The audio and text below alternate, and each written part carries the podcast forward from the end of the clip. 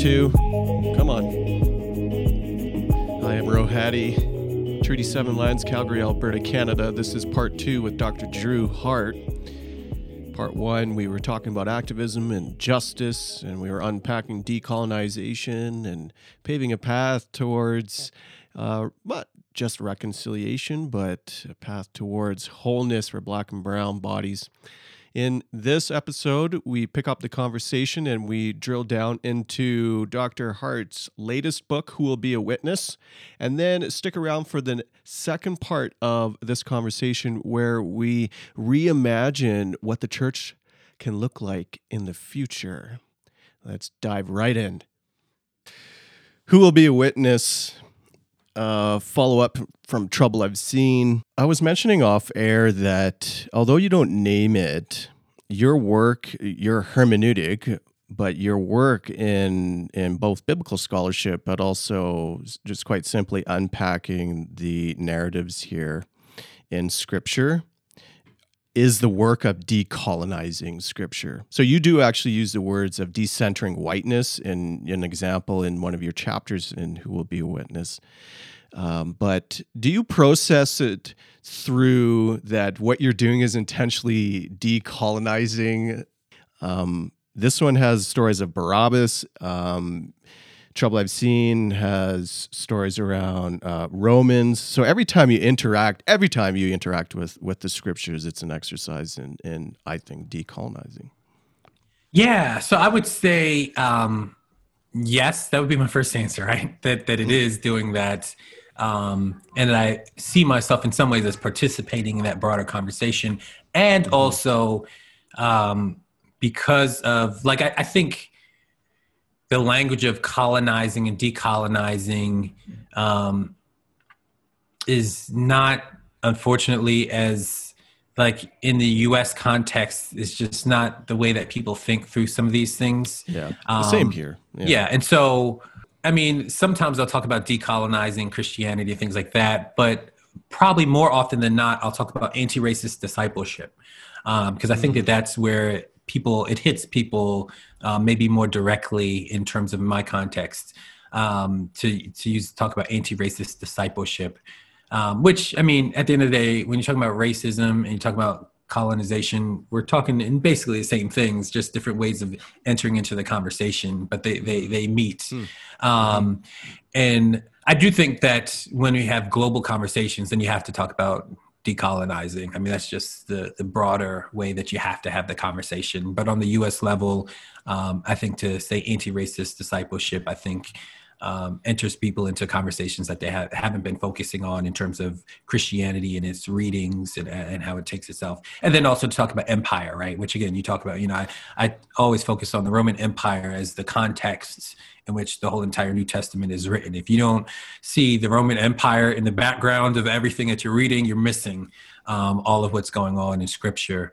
Um, and so those anti imperial documents um, really uh, provide a lot of meaning mm-hmm. for us mm-hmm. in our mm-hmm. present day on this side of colonialism, on this side of a white supremacy um, that we've got to grapple with.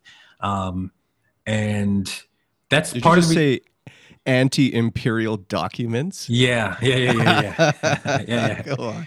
Yeah, anti. Okay. I mean, that's, that's what they next are. Tweet. Yeah, they're anti-imperial documents, um, and radical. Some of them. I mean, the mm-hmm. funny thing is, which is why it, it makes sense why um, evangelicals have latched onto revelations and made it into what it is mm. because if they had read it as it was meant to it's the most mm. devastating of all anti-imperial mm. documents i mean you mm-hmm. can't read revelations 13 or chapter 18 without a devastating critique on all empire right that babylon is going to fall um, it's just it's vicious right um, it makes you know um, I don't know. Anybody will blush. Edward Said, he's blushing reading those two chapters, right? I mean, it's just it's just vicious. Um, hmm. Frantz Fanon, right? He, he uh, it, so anyway, um, I think that yeah, we've got to grapple and read these texts like that, and and especially because we're in a context where Western Christianity has reimagined itself as the center of, of Christianity, right? They, they've they've claimed copyright on Christianity. They've claimed copyright on biblical interpretation. They claim copyright on Jesus, and they think that if you want to reach any of those things, you got to come through us, right? Um, and assimilate and become and contort yourself into these kind of readings and hermeneutics.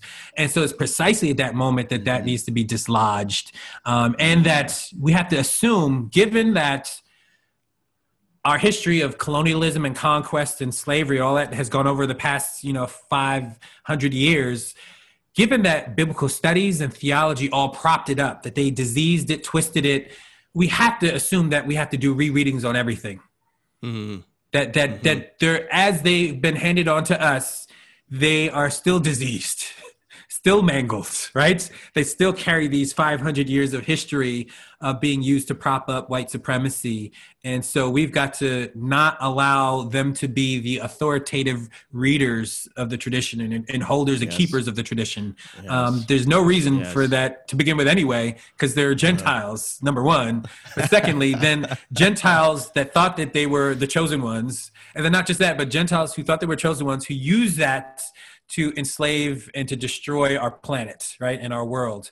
Um, so for all those reasons, we've got to um, allow they they can sit at the table and have a conversation, but they certainly are not going to be running the theological interpretation and the biblical mm. interpretation of Scripture. Um, that they that can't continue anymore. Mm. Mm.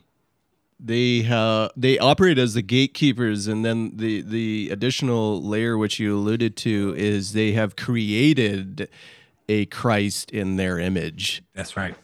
Is that we now have they are protecting a tradition, but that it's a white Jesus tradition. Yep. Yep. Um, I wonder if, as we talk about coming to the table, we use that we see that language used quite often when it when it comes to work of trying to become more diverse or uh, churches trying to do some of this work around justice. Um, whose table? Right. and I think we need new tables. Yeah, we need new tables. Um, we can't just expand existing tables because that's somebody else's table. Um, we need we need new imagination now to filter through, and and of course the tension to that is also the approach that in our attempts to read Scripture um, through our lens as as oppressed people in in whichever way, that we still have remnants of the empire that impact our reading as well. Right. Right. Who is the because this isn't a book on how to read scripture necessarily. Um, who is the target as you picture as you were writing this book? Who did you have in mind as the recipient and the reader? Yeah, well, I'll tell a little story to kind of give you a framing of who I was writing this for. Um, and in some ways, it's broad, but uh, I was doing, um, I was engaging congregations around trouble I've seen, right? So churches mm-hmm. that were actually wanting to have conversations to go deeper on anti racist discipleship in their congregations. Um, so I'm going over speaking mostly in the United States. And, um, and all of a sudden, I'd get these questions like, all right, you convinced us, right? We see it. We see the white supremacy. It's all over the place, right? We're involved. We got to break out of it, all this stuff. Um, but, and we see like, I guess the issue for them was it sounds like you want us towards the end to like be in solidarity in the struggle for justice, right? But like, what does that look like? That was the mm-hmm. question. What does that actually mm-hmm. mean? What does that mean for a congregation to actually do this work? Are you just telling us to go vote? What like what do you what do you actually mean when you invite it? So they understood that justice was something that they should be doing, but they actually there was no tradition of actually doing the work, right? Mm-hmm. Um, so that was actually the spark for me even wanting to write the book in the first place. Was like, all right, I'm assuming that folks can imagine what this is going to look like and they can't right and so um, what's that next step then of course i'm not just going to write i mean there's other books that could, they could if they just want a how to on organizing and activism and social sh- change strategies there's you know um, uh, any academic books, uh, all kinds of resources that they could go. So I'm going to do way more than that. Though I have personal experience on the ground, especially with working with churches on the ground with that. But um, but th- so then I, I, I was thinking like you know what do churches need and who's actually like who who needs this kind of like reimagination of what it means to be the church on the ground at the grassroots level in their own communities? And so i was thinking like it's the churches that either um, well i mean for some you could say there's some churches that already are doing some work. And just need some encouragement along the way right? So there's those folks.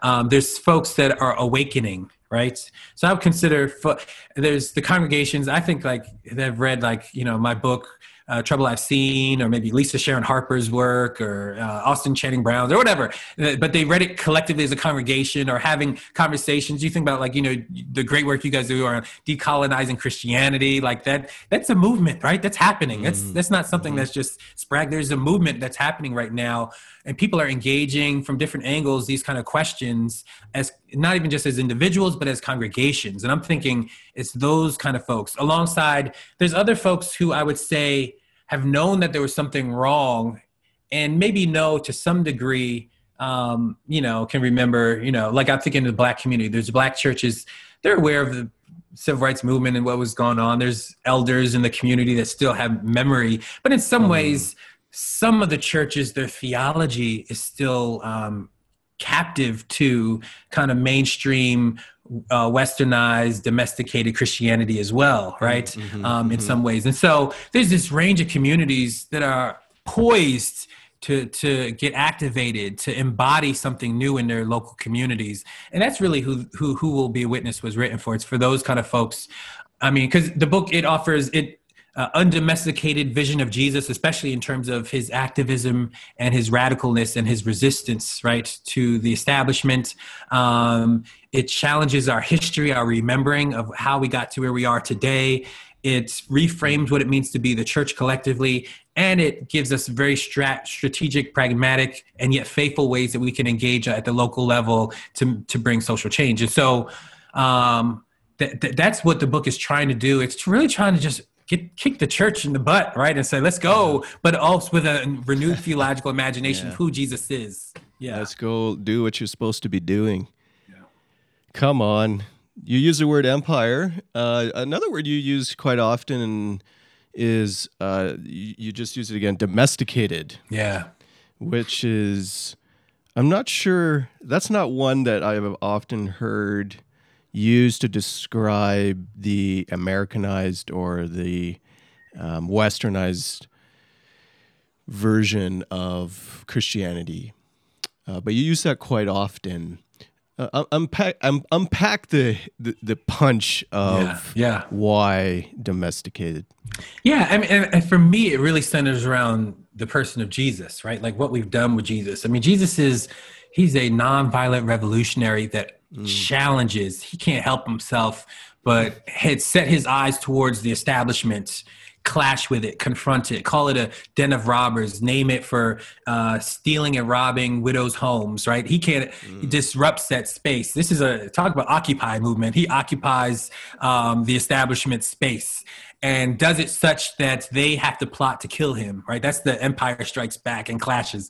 Um, and he knows that that's what's coming. That's what happens when you uh, ruffle the feathers of, of the empire. And so you have this powerful, that's the gospel story. That is the, the Jesus story, right? In Matthew, Mark, Luke, John, his only difference is John has it up front. Jesus is a, a, a, troublemaker from the jump versus the climax, right? So that's the only mm. difference. But all of them, that's significant mm. to the Jesus story is how he confronts empire, clashes, and resists, and as a prophetic witness.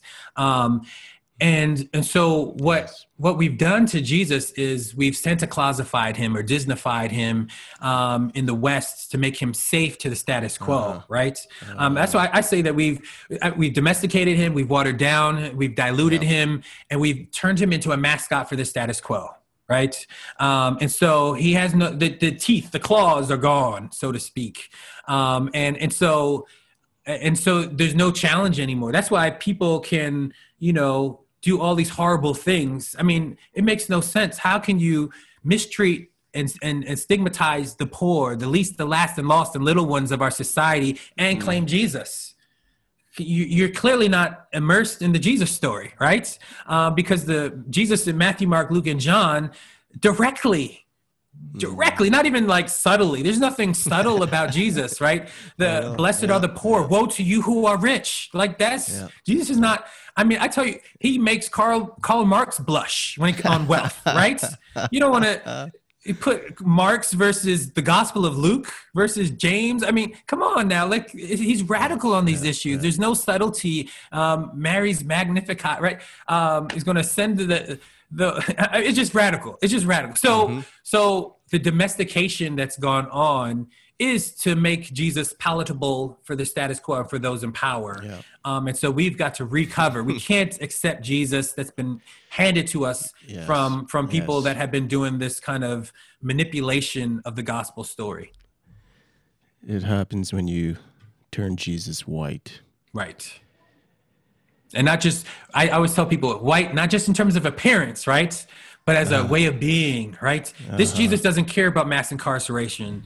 He's not bothered by genocide. I always tell people the most popular image of portrait of white Jesus is the head of Christ image, right? The one where he's gazing uh-huh. up, Yeah. right? I see it. I see it. When you do that, I see it. Yeah, he's gazing. And what's fascinating is he looks like he just came from the spa, right? He's so relaxed. Ah, that's true. Freshly He's laundered so hair. calm. He doesn't have a care in the world. There's nothing to be I angry or disturbed about. Life is so good. What's the problem, right? Life is good. Um, and so that Jesus uh, knows not the life of the crucified, right? His Mm-hmm. his world is not invested in in those that are disproportionately suffering in our worlds. That's not Um, oppressed Jesus. Right. That's not, but that's that's the most uh, duplicated and Jesus. spread out image of Jesus globally in of all times, and it's a, a Jesus that was created in the United States in the early 20th century under Jim Crow. Imagine that. Oh, I didn't know the Jim Crow bit. When we talk about the the domesticated Jesus versus the triumphant savior who comes to topple empires, uh, you use also another word in the book around theater. You draw in the words and the actions of the theatrics of Jesus, particularly around the passion Right. which to me and tell me if you did this on purpose that became now the blueprint to fuel the church in its activism today But look at the theater the the the exploits look at the design of Yeah. the passion and how jesus was intentional with his movements and his activities um, and his upset and subversion and now church go and do likewise That's right. Yeah, absolutely. So, I mean, it's which is classic. I mean, what Jesus is doing, what we see in the Gospel of Mark, is what like nonviolent activists have been pushing. Right? You, um, they've been. Mm. it's about dramatizing the issue in the public square. It's mm. performative, right? Those who do like more symbolic public demonstrations and stuff. It's about being creative and strategic mm-hmm. and dramatizing. So it's not. That's why you've got to bring your best mind. This is not just about having a rally. That's not. That's not. That that doesn't catch anyone's attention anymore. There's nothing strategic about that anymore, right? And so we're kind of sometimes. I'm not saying that we can't have rallies too, because I, I, they have their place. Everything has their place. But but when we're talking about actually. Um, uh, increasing the tensions in our society to bring attention to what's going on, right? Uh, we've got to escalate the tension. Like that's actually what we're talking about. You've got to actually dramatize what's going on. You've got to be mm-hmm. strategic and creative and have fun with it. I mean, you look, you read globally about what nonviolent activists are doing globally. They're creative. They're having fun. They're they're very thoughtful stuff. They're not so they don't. It's not the one hit wonder of just marches and rallies. That's all we can think of now. It seems sometimes, but they're doing really thoughtful stuff to undermine, make fun of dictators, all just really clever stuff, right? That's the kind of work that we ought to do. But we so we got to put our best minds together to scheme and plot for good, um, and that's what I'm hoping that the church can do. And then get out there and embody that, bear witness. That's the kingdom of God must be dramatized in the public square. If you're going to get your ass beat by the state, you might as well have fun doing it.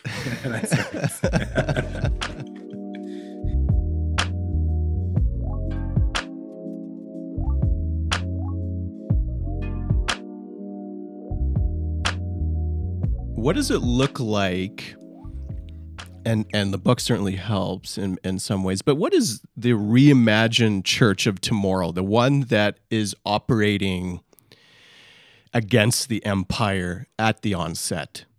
The one with the multi-ethnic one that is filled with the jesus followers who have the crucified messiah leading the way. Uh, what does it look like a that church? What does that church look like? Um, what is that church that's not starting at the top? Rather, it's positioned against empire in the best way that it can. What does that faith in that church look like today? Because we need a new imagination for the church today, especially when so much of the old is struggling. Yeah.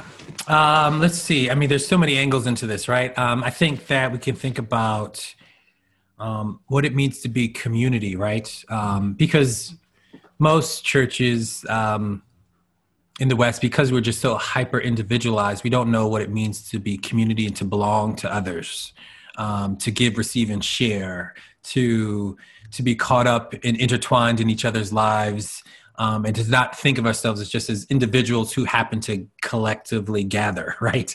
Um, and so I think so, so that would probably be a significant because we do need communities that actually um, share resources. Uh, redistribute resources that do reparations, right? Ecclesial reparations, all these kind of things. Mm. Like I think that so even just on the uh, material side of just um, resources and how we think about that and navigate that can be reimagined from below on the underside even as we challenge with a prophetic voice against yeah. the yeah. system that is designed and organized for for the masses to be poor right so i think that that's one thing is um, that i also think community in terms of um, I, am a big, big believer in dialogical space in communities, mm-hmm. not in a kind of rigid way. I think there's a lot of different ways that that can happen, but I do think that the idea that we should just be passively coming into a Christian community where the expert speaks and everyone else just listens yeah, and receives yeah. as recipients, right? That that's not healthy and that's not church. Um, and so we've got to have more mm. dialogue and interaction, giving and receiving mm. in all different ways. Because the fact of the matter is, I know as someone who has a PhD that the Spirit's doesn't speak just through folks with PhDs. In fact, often it's folks who have mm. less education and resources and opportunities that God is going to say something powerful through. And we're going to miss it if we just if we've got our pre-designed ideas about who the experts are, right? Um, and so I think dialogical space that allow unleashes the spirit to speak through who the spirit chooses is really important. Um, I think hierarchy, flattening hierarchy from all the ways that we've imagined. It doesn't mean that there's no leadership, um, yeah. but but not the lording over others kind of leadership. That I mean, we're seeing in the news all the failures mm-hmm. of pastors yeah, that have yeah. been wielding power over others in all kinds of terrible ways. Um, we've got to flatten that hierarchy. Um, again, all these things work towards the same goal of creating authentic, genuine community. I also think that. Uh, discipleship right that we've got to reimagine discipleship um, that it, discipleship mm-hmm. isn't about book studies it's not about um, 12 week course. 12 week course the devos and all that stuff but it is about how do we collectively help each other follow jesus in our lives um, immerse ourselves in the story of jesus and then live that out to embody the good news before our neighbors right? Um, bear witness to god's reign breaking into the world because we're actually living it out so that when our neighbors see us live in the community they see snapshots of the jesus story that's that's what they ought to see, right? Um, so how do we disciple in actual ways that actually take Jesus seriously? That's the very thing Western Christianity never wanted to do. They wanted to claim Jesus, um, but they didn't want to take the birth, life, teachings, death, and resurrection of Jesus very seriously. Um, and that's precisely what those on the underside um, did. Like mm. that's black Christians, you know, en- enslaved my my ancestors, right? They they heard this this slaveholding Jesus uh, but they received a different kind of Jesus that was uh-huh. liberative and that cared about mm. those who are suffering in the world because they understood something more about the significance of his actual life, right? While mainstream Christianity does, I call it the uh, the cradle to the cross jump, right? Uh, they love baby Jesus, and they, they want to talk about Jesus on the cross, right? And they think that everything else yeah. is meaningless, So it's a, like a potluck. You pick and choose yeah. what you want, right? At the buffet You're table. going to escape the world anyways. So right, we're going to escape whatever. the world anyway. So, so I do think that discipleship is going to matter, um, and a holistic kind of conversion, right? A conversion that means change as the early church meant. Change not just in belief but belief behavior and belonging right? Um, that our a new imagination and understanding of which is it's about our story that we live by right? The gospel story that god's reign a new world is coming. Um, what does it mean to be locked into that story that jesus has inaugurated? And then also um, our our behavior our ways of living right? Who do we identify with.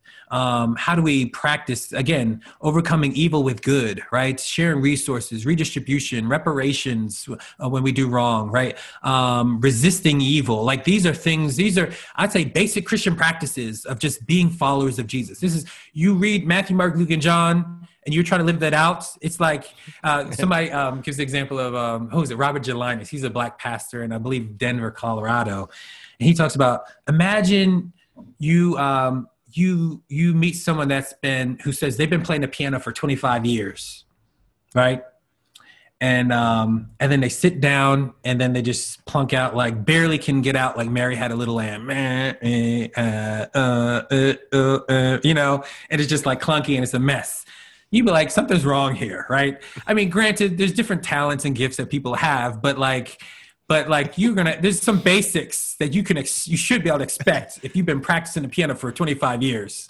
Um, same thing with the church. Like if they've been disciples of jesus for 25 years there's some basics right um, that we should have speaking truth um, loving your neighbor, right? Caring for the least, last, and lost, and, and, little ones, and identifying with them like Jesus did, right? Like there's some basic stuff, uh, a reorientation around blessings, right? Um, there's some basic stuff that just come with what it means to be a follower of Jesus that clearly have not happened, and then belonging. Um, what does it mean to belong mm. to others? Um, white supremacy distorted sense of belonging and identity in the world. It ripped people's identity away from place and lands um, and it racialized everything, right?